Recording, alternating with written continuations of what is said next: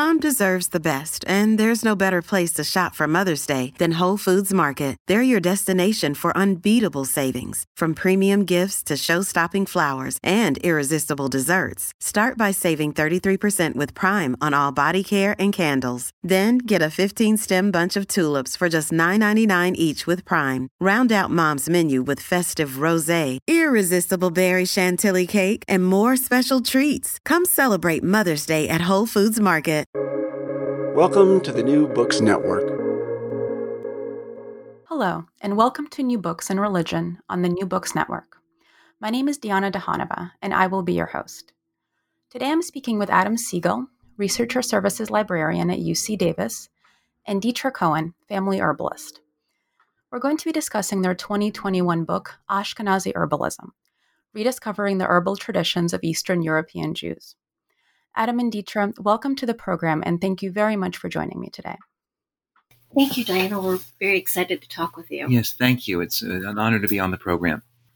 So let's start. Um, can you tell us a little bit about your uh, backgrounds and how you came to be interested, both generally in herbalism and specifically this project?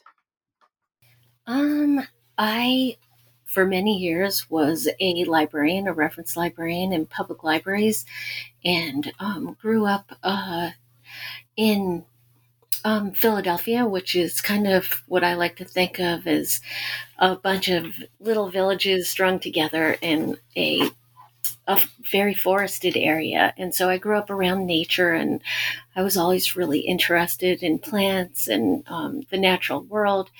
And um, after I retired from being a librarian, I decided to uh, pursue my studies in herbalism.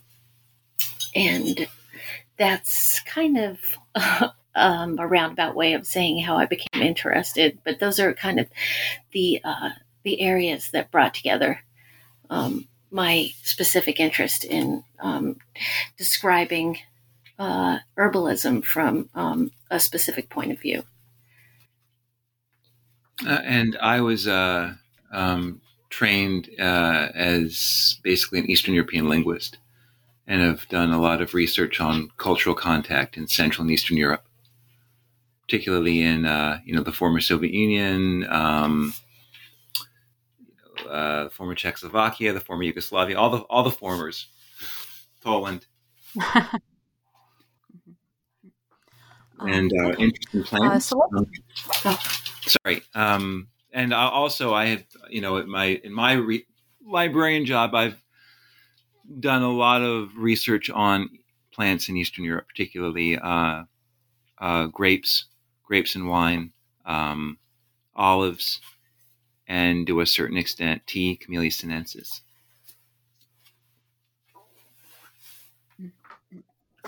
Uh, so I wanted to kind of start with basic questions um, because I think herbal medicine is something I think everyone thinks they know what it is, but a lot of people don't. So let's start with that. What is herbal medicine, um, and then what role has it traditionally played in Ashkenazi culture?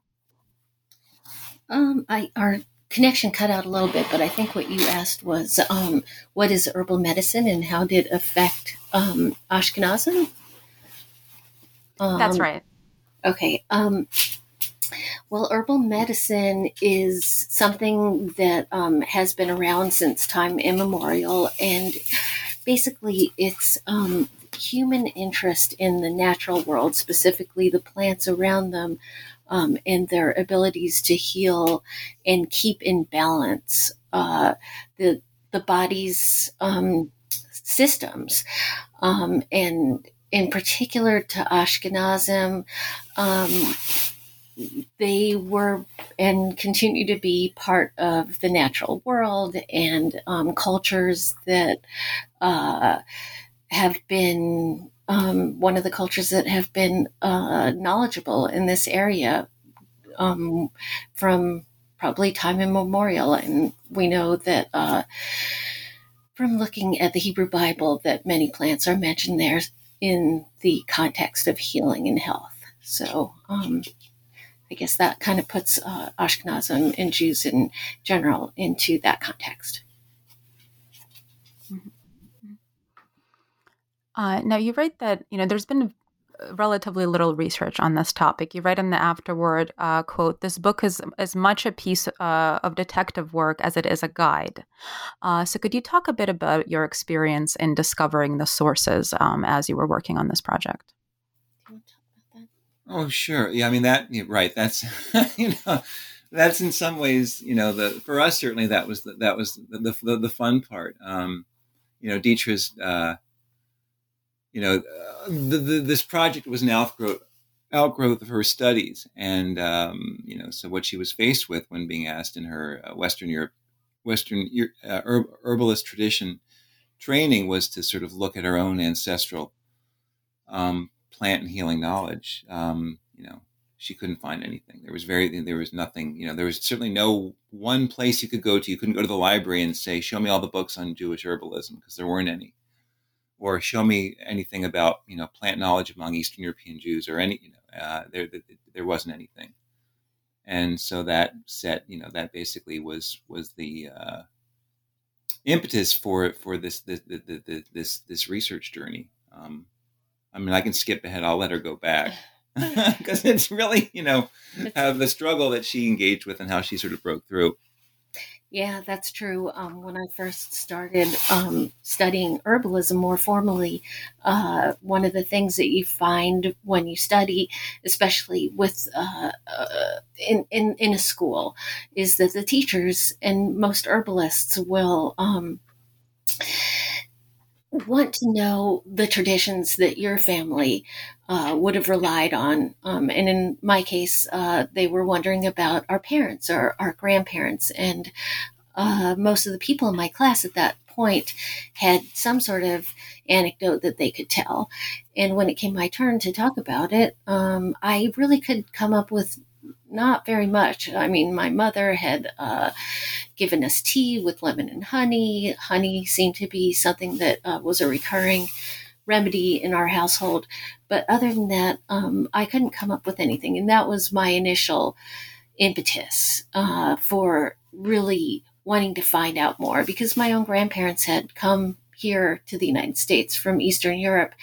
And I knew that because they had grown up in um, basically a shtetl, uh, that there had to be something that they had looked to uh, medicinally because I don't know, it just seemed like natural. And um, so when I started researching, because as a librarian, I haven't been a librarian for many years, I was like very curious to dig into the literature. And so I fully expected to find all kinds of information because um, there's so much that's written on the pale and life in the pale. But um, as soon as I started looking, um, I was shocked and amazed that there's really nothing in English, or um, as I found out later, um, when Adam uh, began to help me with the project, that um, what there is is kind of like this diaspora of little tiny nuggets and sparks of information all over the place in very um, surprising and unexpected places in all kinds of languages. But you have to be willing and able to really dig through so much literature and also be able to read between the lines. And um, so that's kind of um, I hope answering your question. Um, uh, there's a little more to that, and um, I can talk about that if you'd like. Um, yeah, please, please go on. Um, well, uh, kind of early on in my research, I um, had found three things, three uh, books that had been published in the 20th century. Um, they weren't specifically, as far as I knew, on Jewish herbalism in the Pale, which is where both sides of my family come from. But they were from adjacent populations that I figured, well, you know, um, my family lived amongst these people. There must have been some sort of, you know, um, osmosis that happened at some point um, with this knowledge. And these mm-hmm. three books, one of them was on um, Russian herbalism, the other was on Polish herbalism, and the third one was called Herbs Used in Ukrainian Folk Medicine.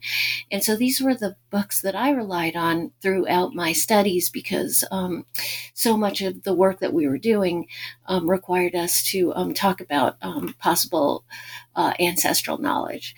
So, um, this went on for about a year, and I was really looking at these uh, books for their plant knowledge. And then um, steps led to um, me um, continuing to uh, search for more uh, specific details about uh, possible Ashkenazi herbalism. And I would find little tiny um, hints of it all over the place um, in really unexpected sources. One of these was uh, a bottle of bitters that was pictured in the Holocaust Memorial Site. And when I looked closely at it, uh, I thought it was a milk bottle. But when I zoomed in to get a better picture of it, it turned out to be a bottle of bitters that was produced by a Jewish company in Posen, Poland. And um, it uh, used herbs like gentian. And if any of your listeners are herbalists, they will know that um, gentian is one of the bitter herbs that um, is uh, used in things like uh, aperitifs that are taken before eating a meal that help um, the digestion process and the salivation process that help break down food. So this was a clue that I found that was very exciting, and yet it, it wasn't enough for me because I wanted to know if this was one herb, there had to be more, and so uh, I found other uh, clues. Another was um, about a um, a list of uh, women's practices in a town in Sonic, also in Poland, uh, before the war, uh, that was listed in a book called. Um, uh, the Shtetl book, which is kind of a classic from the 70s. So, this list of women's professions included a herb vendor and a couple of other professions that were also significant. Um, one of them was a medic, another one was an Absprecherin, um, and another was a syrup maker and also a bathhouse attendant. So, later on, uh, I was to find that all of these professions contributed their knowledge to uh, Ashkenazi herbalism um, in general in the shtetls. Uh, but at the time, I didn't know, and so I continued searching. And um, another big, big um, breakthrough for me came from a book called And Prairie Dogs Weren't Kosher, which um, is a funny title, but it is uh, the stories of these women who came from uh, the Pale Settlement. They were all Jewish and who pioneered the upper Midwest in the United States in the late 1800s and early 1900s. And one of these stories comes from a woman uh, her granddaughter, who talked about her grandmother, who's from a town in Ukraine called Krasilev. And her grandmother was a midwife. She was also an herbalist. And she delivered her granddaughter in Grand Forks, North Dakota. And she also was able to go to the pharmacy in North Dakota without knowing English, being able to read it or speak it. And she could go into these pharmacies and um, pick out the herbs that she needed for um, healing in her family. And I'm assuming she could pick them out by sight, by smell, by taste, and she could take home the herbs and make the medicine, prepare the medicine that her family needed. And so when I found out that this woman was from Ukraine, I decided I needed to find out more about these people. The here's this Jewish woman from Krasilev Ukraine.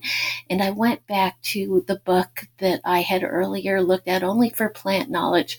Um, this is a book. Um, again, it's called Herbs Used in Ukrainian Folk Medicine.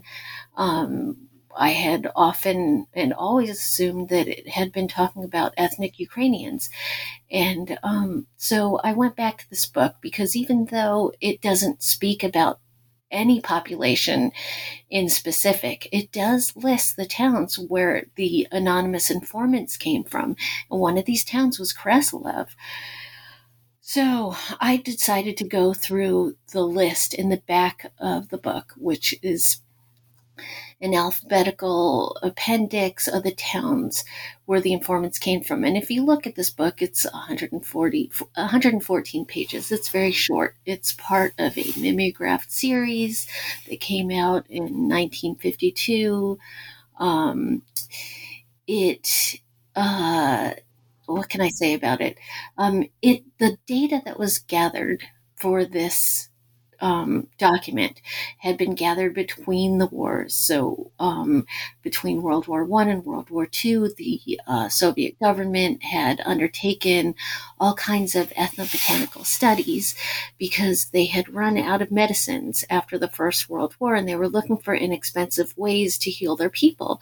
And so, one of these ethnobotanical expeditions had gone to Ukraine, and this book. Um, was taken from part of the data from those uh, field from those field works, and it was um, saved and preserved by this woman who had been on these expeditions. She was a Ukrainian woman. She had survived the war, and she had made it to the United States in probably the late 40s and by 1952 had published an excerpt from this data that she had literally brought to the United States in at least one suitcase. So this is the data that I had been looking at. And if you are looking at that book, it's really about the plant medicine and the way the informants uh, had told about their knowledge and how they had used the plants. And so when the book talks about each plant, it lists the towns. But when I was looking at them, the towns listed in that part of the book are very abbreviated and hard to um, uh, decipher. And so I had never paid much attention to them until I decided to look at this appendix.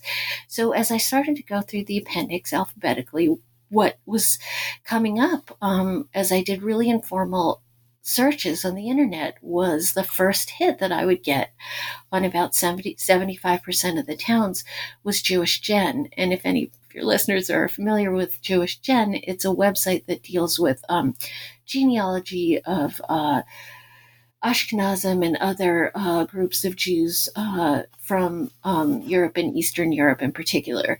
And so I had done a lot of genealogy with um, some of my cousins. And so I was very familiar with the site. And so every time the site would come up, I would think, that's odd. And then other sites that would come up right underneath it were things like Shtetl Finder and, um, Yad Vashem and a bunch of other sites that talked about uh, memorializing um, the towns that had been devastated in the Holocaust. So I was sitting in the living room, and Adam, um, my husband and co author, was sitting next to me. And uh, I turned to him and I said, Do you think this is significant? And you can imagine what he said. and so that was a humongous breakthrough for me and I spent um, six months after that going through each one of these towns and really, really investigating the name of the town, what the population breakdown was, um, using things like uh, this source that was put together after the Holocaust called Where Once We Walked, um, uh, the uh, Lippincott gazetteer from 1952. Adam helped me with the uh, Russian census of 1926. And um, I also put together uh, a map where I um, pinned all the towns where you can see exactly where they were because I had no idea where some of these places, any of them were.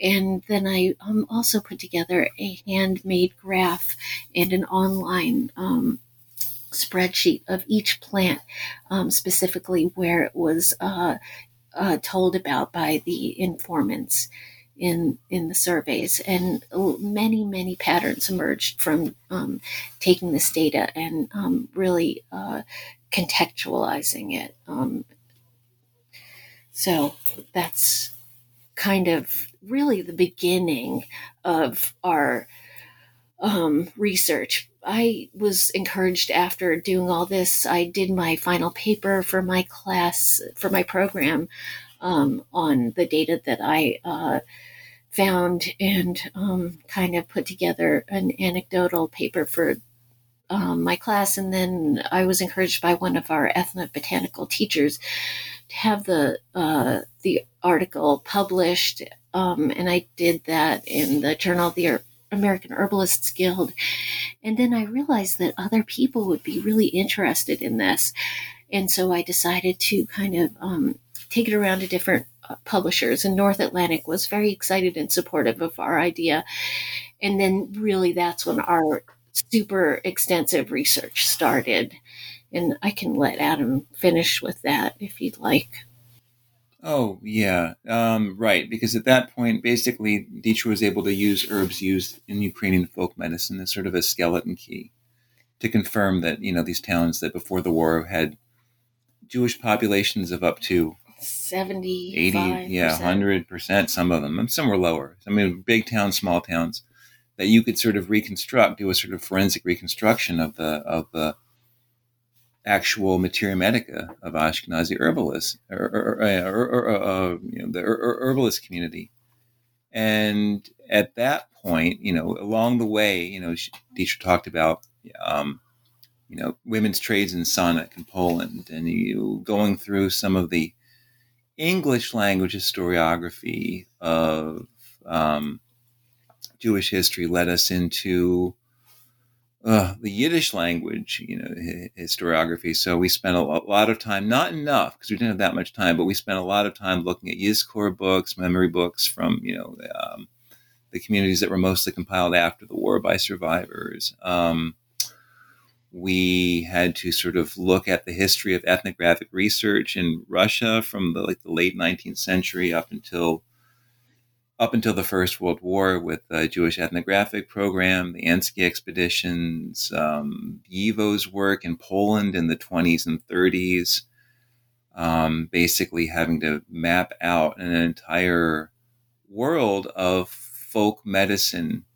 in Jewish communities, um, you know, culminating, you know, in, in the in the late 30s and it was a lot of reading. It was a lot of a lot of a lot of squinting at itty bitty itty bitty footnotes in Cyrillic and Yiddish, and um, but we ended up with uh, being able to a tell this you know be able to tell a story of of you know Jewish medicine, both traditional and folk medicine, in the Pale from you know the 17th century up until the 20th, and then Deatra selected, and it was a sort of an intentional selection of 26 representative. Not it was it's not the whole materia medica, but it's a nice representative collection of plants that are important not not just for not just for the Ashkenazi Jewish community, but for also for you know in Eastern Europe in general. I can certainly see uh, why you described it as a, as detective work, uh, especially the early uh, the early stages of it that you described, Deatra um, even more so than I think uh, research usually is. Um, and I, gosh, I wish we had more time to talk about this um, Ukrainian woman in North Dakota because that sounds like a really fascinating story. Yeah, it really is. Um, the story in that book, in the and prairie dogs weren't kosher. It's yeah. really a very short anecdote, but it was, you know, amazing. And so many of the things that I found were just totally stumbled upon. And that's pretty much kind of how we've been um, working is kind of lurching from one of these just amazing stories that you know pops out to the next and the next and the next. And it's just kind of been very kind of i don't know what the word would be just stumbling nonstop stumbling. But that's how it's been and that's how it continues to be. And it's just you know fun and exciting and also just I don't know. it's uh it's been a trip and it continues to be. Great. Uh, well, I wanted to get a little bit more into the history. Um, so, um, going back to sort of the introduction to the book, you write that a lot of Ashkenazi communities by the turn of the 20th century were still very reluctant to embrace modernity, right? And modern medicine was a part of that. So, instead, they relied a lot on traditional healers. Uh, so, could you talk about the role of healers in these communities before World War II? Um, well, I would say, I'll let Adam pick up on this, but I'll start by saying that um, probably in the smallest towns and you know the middle-sized towns, there weren't a lot of there wasn't a lot of access to um, more you know contemporary medicine, and what uh, there was wasn't really trusted by the people who lived in the in these places. And they were more familiar with their traditional healers like the felchers and um, the midwives and the Absprecherins um, because the people who came in who had been more formally educated often didn't speak the language of the people. They often refused to speak the language of the people and instead spoke things, spoke the language of the dominant culture. And that put people off because they were used to having this more intimate um, uh, ability to speak with the people who um, they were looking to for healing. And because it's an intimate um, relationship to tell somebody, you know, what's bothering you and, you know, how can it help you? It's, and so, you know, there's a lot of trust that's involved there. And if the person who you're having to go to doesn't speak your language and there is somebody who does, um, it's, I'm guessing way more comfortable to go with the more familiar. And so I, that seems to be what was going on in these communities. And even people from the big cities would often come back to their um, smaller towns to visit the traditional healers who uh, they they trusted with their with their health. Did you want to go on? Oh yeah, I mean, just this past week we were looking at a Yizkor for our, next next project, and uh, there was um, sort of a brief description of um, attitudes toward medical care in this town. I think it, I can't remember. I think it's you know, which is, you know, in Podolia, I think. Um, there had one, there no doctor. Um, there was one felcher who was also a dentist and who had been a, a barber. Um, and if, if he didn't, if he didn't, if he didn't help you, and he, I guess he often didn't, you then, um, went to a, a, a bobe, uh, who was, you know, that, which would, you know, means grandmother, but it could refer to a midwife. It could refer to a, um, uh, you know, a, an exorcist.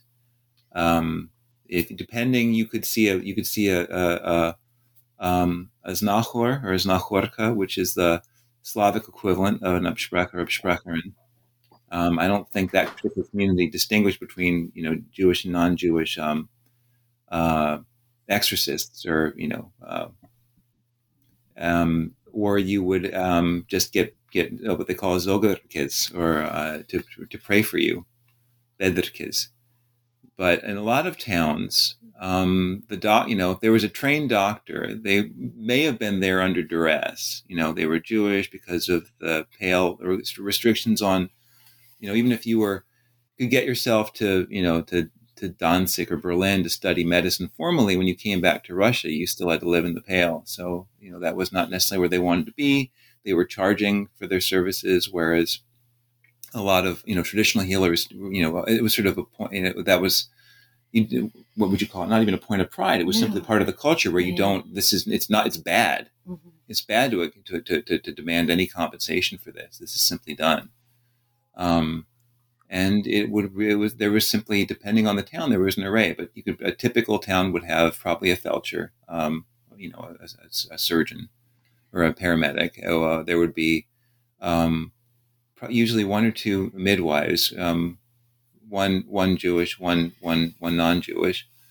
Um, there would be uh, you know healers who work with supernatural um, forces typically um, the, the ones who could uh, combat the evil eye, and uh, the, the, midwives.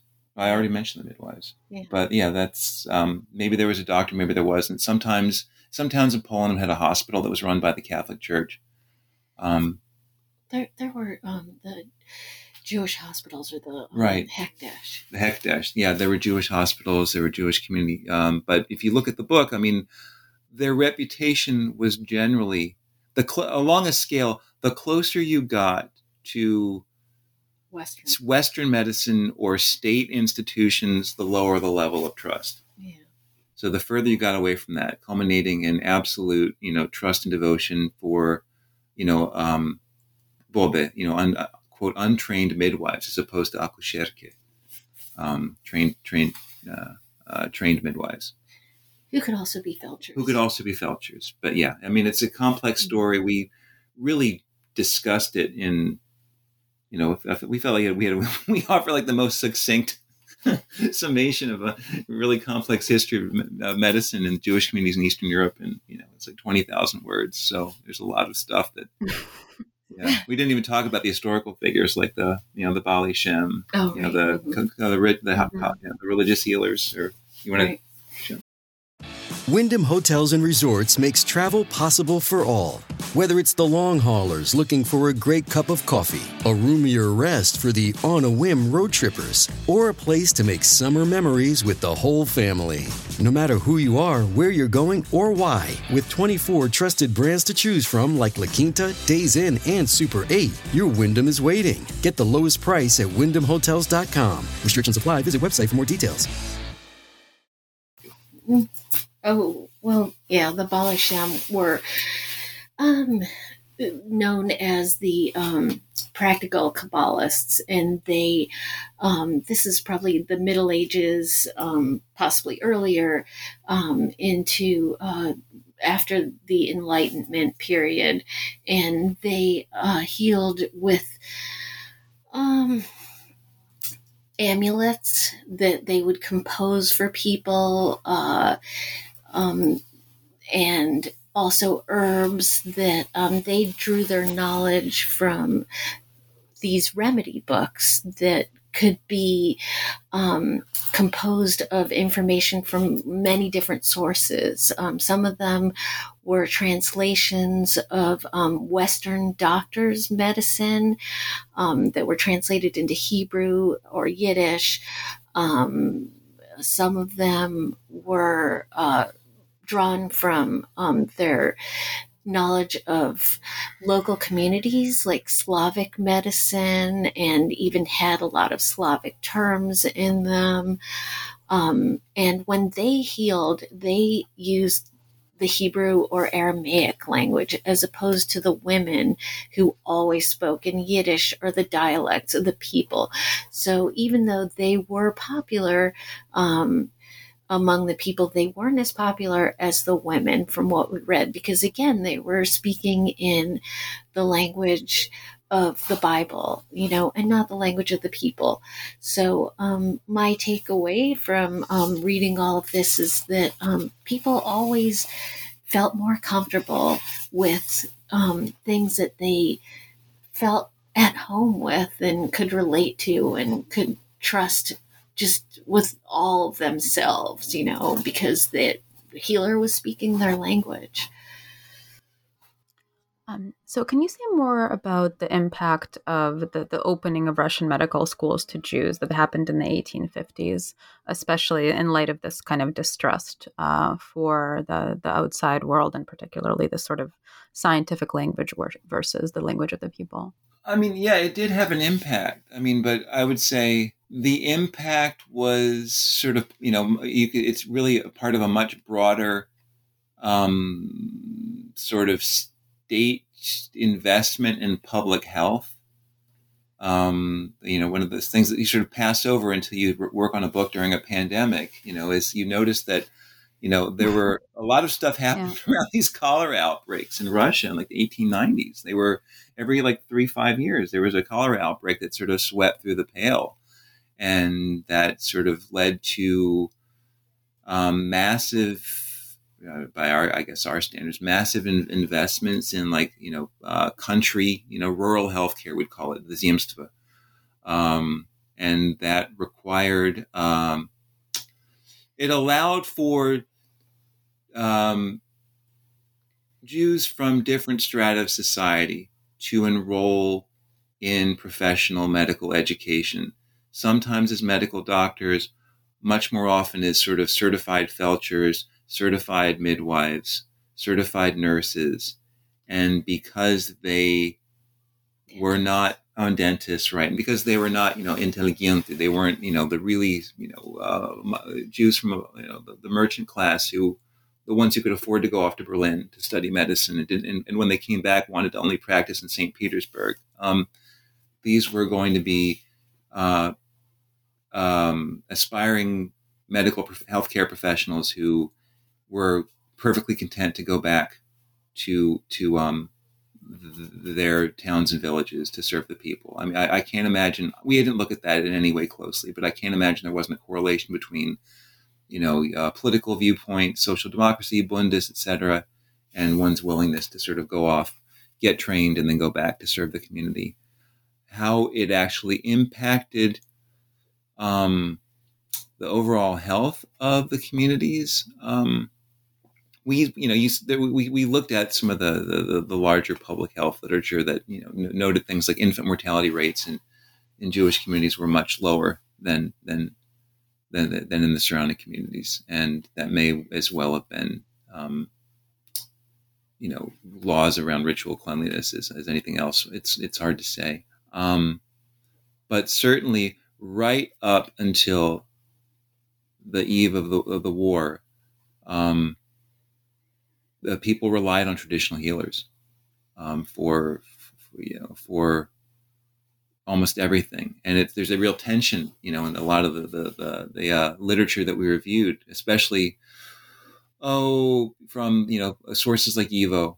Um, one of the there's a, a, really amazing book which has just been translated into English called "Frog Under the Tongue" by Mark Tuszewicki, who's a Polish scholar. It's a fantastic book, and uh, your readers should definitely. It's published by what, University of Liverpool Press. Yeah, fantastic book. So glad it's in English, and um, you know he's looked at sort of this um, the, the sort of like quizzical disbelief, I guess, that a lot of trained doctors, especially in Poland between the wars, who were sort of bewildered by the fact that you know they here they were bringing you know modern medical care to these communities, and yet people still preferred um, still prefer the old ways, which you know to me hardly seems surprising to us. But certainly that tension existed right up until the war, and it made some of our research a little bit more challenging because um, in many cases this these this ethnography is about all you have to go on. So especially at the Ansky expeditions, they would you know, they would go, you know, they would go on a great length about, you know, the the uh, the mystical you know the hocus pocus stuff. But they would you know they would they would ignore the fact that they were working with uh, informants who had actually had plant remedies that they were using as well. And then they would just say oh and she she gave me some tea and i drank it and i felt better. But you know who knows? They wouldn't tell you what was in the tea. And the informants may not have told them because a lot of that was secret knowledge mean, I think it's kind of probably an obvious comment, but as, as an Ashkenazi Jew from Russia myself, um, you know, knowing the massive cultural capital that doctors now hold in our culture and in Jewish communities, it's kind of something humorous about looking back, thinking that it, not so long ago there was a time that there was all this distrust. Yeah, yeah, and I don't know if that's necessarily. I mean, that I, you know, I think that you know, but over in, during the Soviet era is when that shift took place um, and also mm-hmm. mm-hmm. because and that's one thing that we, we we ran into, but we didn't look at. I mean, even the herbs used Ukrainian folk medicine, the though you know all those all that research was conducted by you know state institutes for botany, experimental medicine, pharmacology.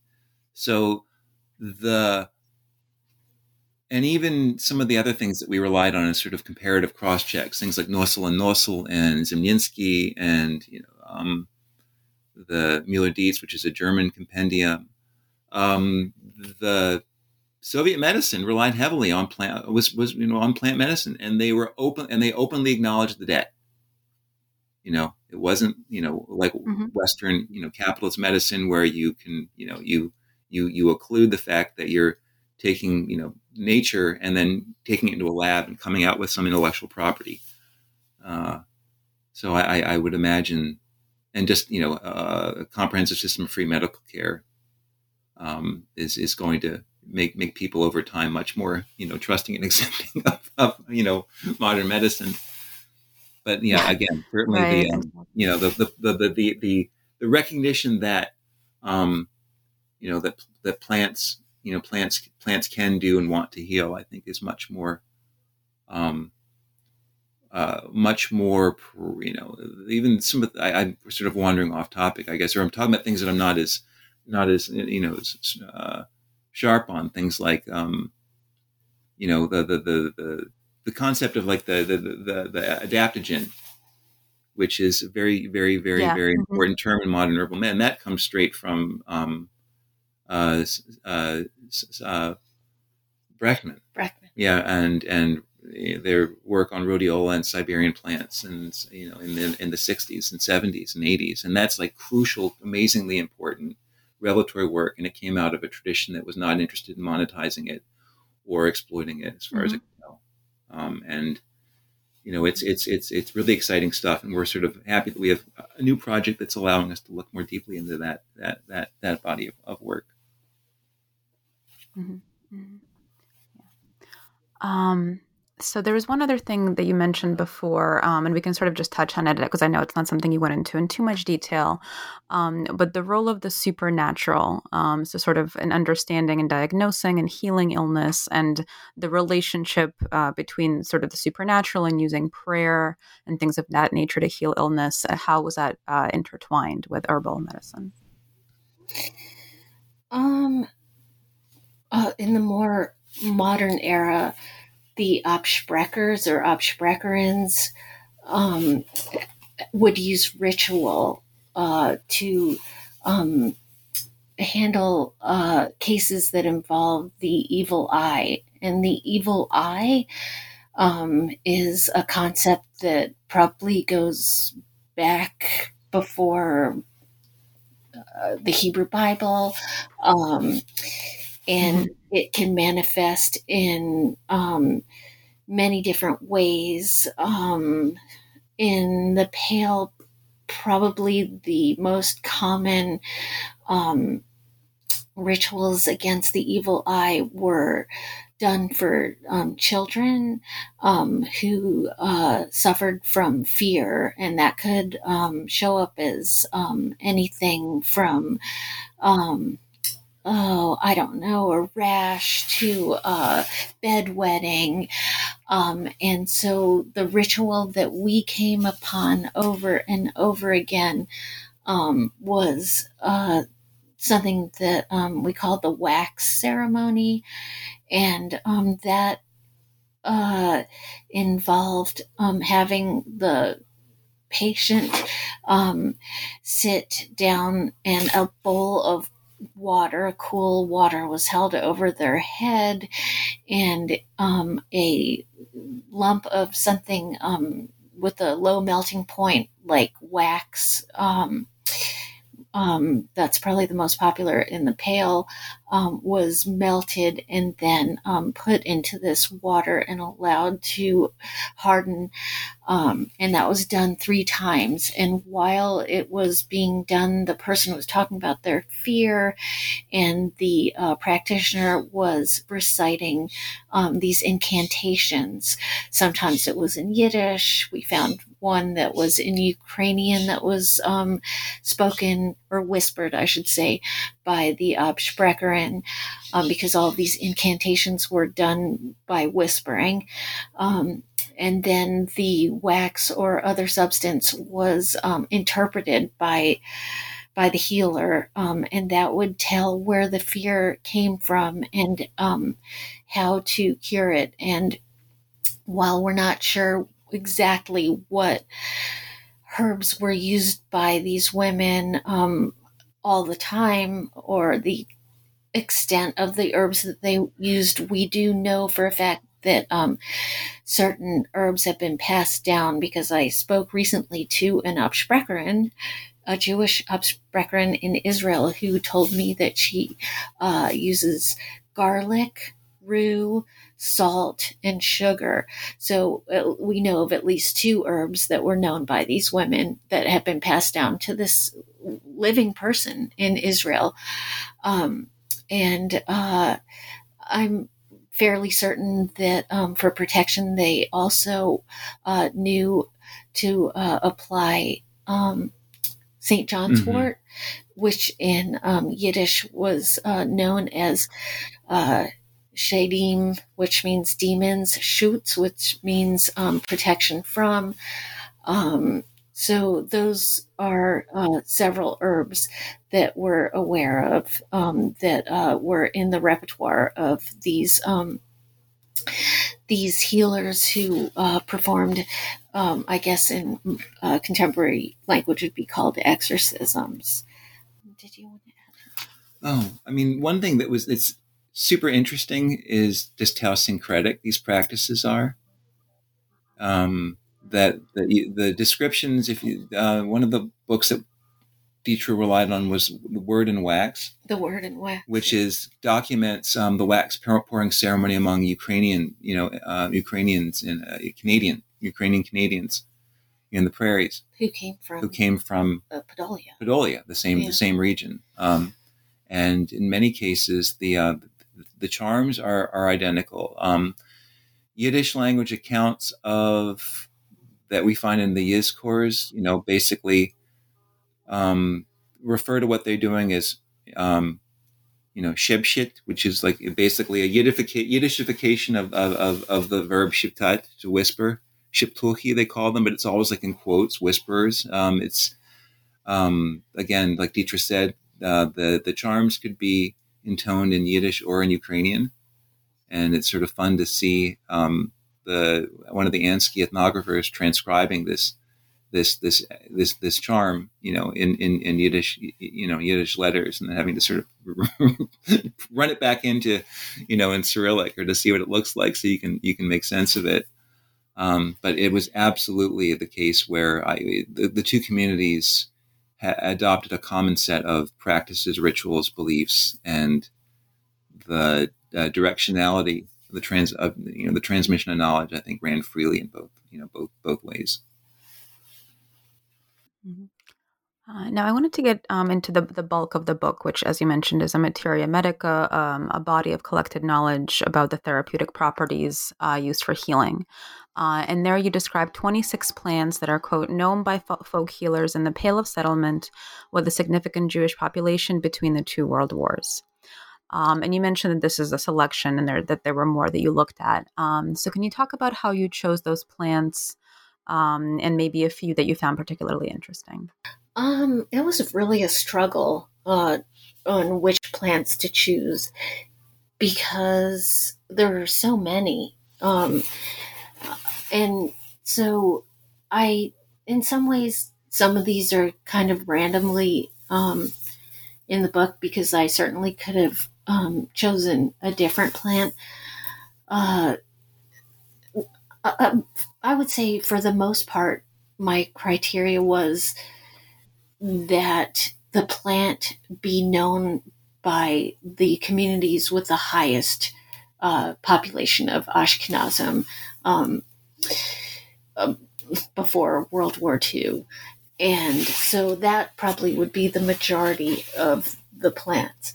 Um, and then there were a few that I chose that um, were outside of um, that uh, known um, uh, demographic. Uh, and those were things that were a little bit more um, like I like the stories about them. Um, one of those would be Nutmeg, and I just was just amazed at, at the story, which is kind of like incidental um, in this book called Memoirs of a Grandmother by um, the original author is uh, Pauline Wengeroff, and it's translated by um, oh, I can't remember the I can't remember the translator's name. Do you remember her? Um, uh, I think her last name's Magnus. Um, and in that story, um, the uh, the author remembers her husband's grandmother who had been a midwife and an apprentice in this town called Konotop. And she used all kinds of herbs. And this is like unprecedented that this woman had remembered the herbs that this herbalist and midwife had used. And one of the herbs, I mean, out of the handful that are mentioned, um, is nutmeg. And I was just blown away that nutmeg was known in the Pale in the late 1800s. And so I did some research on how did it get there and you know what is this all about? And so I kind of told the story of nutmeg and what I found was this woman seemed to know that nutmeg um, was a plant that could help in helping somebody rest and sleep. And she gave it to uh, her um, granddaughter in law to help after the birth of the first child in that family. Um, and uh, the woman was able to sleep after giving birth and, you know, convalesce successfully. And so that was really just fascinating to me that, you know, just to pick out that, that, that very personal story on this plant that I just found so surprising to um, exist and be known in the Pale um, at that time. So that's one story um, of one plant. Um, another plant that I chose that was outside of those um, uh, um, reasons was uh, raspberry because um, it was known in the Pale um, as uh, um, a, a, syrup is what I found. And in my family, my grandparents always had it on the table, a jam of raspberry. And so uh, it was exciting for me to um, find that raspberry syrup was a remedy, a very common remedy that syrup makers made. And it was like a medicine that was given to children and probably other people who were um, trying to. Uh, um, heal from a cold or the flu or what have you. And um, it was just an important medicine, so important that it was even faked in some towns um, uh, by uh, adding a lot of sugar and dyes to it. And that was the less expensive version of it than the actual um, syrup that was made from the berries themselves. So those were two plants um, that uh, kind of were more personal to me. Um, and the whole idea of that materia medica was um, I, I really wanted to see how these plants became known in these small villages by these traditional healers. And so I really wanted to put them like in a historical and geographic kind of context and see, you know, what is how do these uses in the in the shtetls compare to um, other places in the world and at other times? And kind of what I found was um, a lot of this knowledge came from um, the Greeks and probably the Egyptians before them, and uh, so that was that was really interesting. And a couple of plants were not mentioned in Dioscorides, and I, you know, still wonder if they were just a local knowledge that you know had just kind of been pioneered by that um, region. So there's still a lot of mysteries around the plants um, of of that time and place. And I'll just add this is one thing that we found kind of interesting. We haven't really talked about yet. Sort of like a Sherlock Holmes dog that didn't bark. because when we went through, we were going, through, yeah, we were going through um, herbs using Ukrainian folk medicine. And again, if you look at the title, you think, well, they're talking about, you know, Ukrainian folk medicine. You know, folk medicine is practiced by Ukrainians, and nowhere in that book do they mention um, Viburnum op- opulus, Kaleena. What's it, Gilder rose? Is that what it is in English? Guelder rose. Yeah, Kaleena, which is you know basically like the national flower of Ukraine. Uh, of Ukraine um, and it's certainly known, you know, if you look at the Russian Ukrainian um, uh, works on folk medicine, it shows up. You know, it's it's it's it's, and so the fact that it didn't show up anywhere in this book, you know, um, I, we thought was kind of interesting. I don't know if it's because they weren't asking about it, or if they're informants. Maybe that showed that you know it, it's used. You know, there are plants that were definitely more used by Jewish communities than non-Jewish communities, and vice versa. Yeah, I mean, when I um, located all the towns on the map and I put together the spreadsheet that uh, identified the towns that were reported in each, I mean, the plants that were reported in each town, um, you could see um, different patterns emerging. Um, the towns that were located on the right side of the Dnieper River um, definitely uh, were known to use different plants than the towns on the left side, uh, left bank of that river, where there were um, less frequent Jewish um, communities. And so that was kind of interesting and definitely deserves more uh, exploration and research. Great. Um, so as as we get to sort of the end of our time together, um, what do you hope will be the sort of key takeaway for readers? Um, well, that's interesting and complicated. And um, for me, as somebody of Ashkenazi descent who was baffled by this lack of knowledge, I hope that people take away um, that we also had a tradition um, and it was very rich and it was um, widely practiced and it was well regarded. And at the same time, I feel like um, the plants um, can't really, shouldn't really be claimed by any one um, ethnicity or any one group of people because they exist in their own right and they belong to nobody. Um, they belong to themselves. And um, that was, you know, that was something that came to me um, towards the end of doing all this research that, you know, to colonize plants is just, I don't know, it just seems wrong to me. But to have a tradition, you know, that respects the plants and um, the knowledge of the people, you know, that seems important if that makes any sense. Mm-hmm. Mm-hmm. And Adam, did you want to add anything? Um, yeah, one of the things that we're, um, again, not only, you know, this recognition of, of, of, you know, of the plants and their autonomy and their generosity, but the fact that the communities, I mean, clearly the, you know, there was so much intercommunal aid and assistance yeah. that comes through again and mm-hmm. again and again. I mean, so much of the received history you get is it was nothing but pogroms all the time, but it wasn't.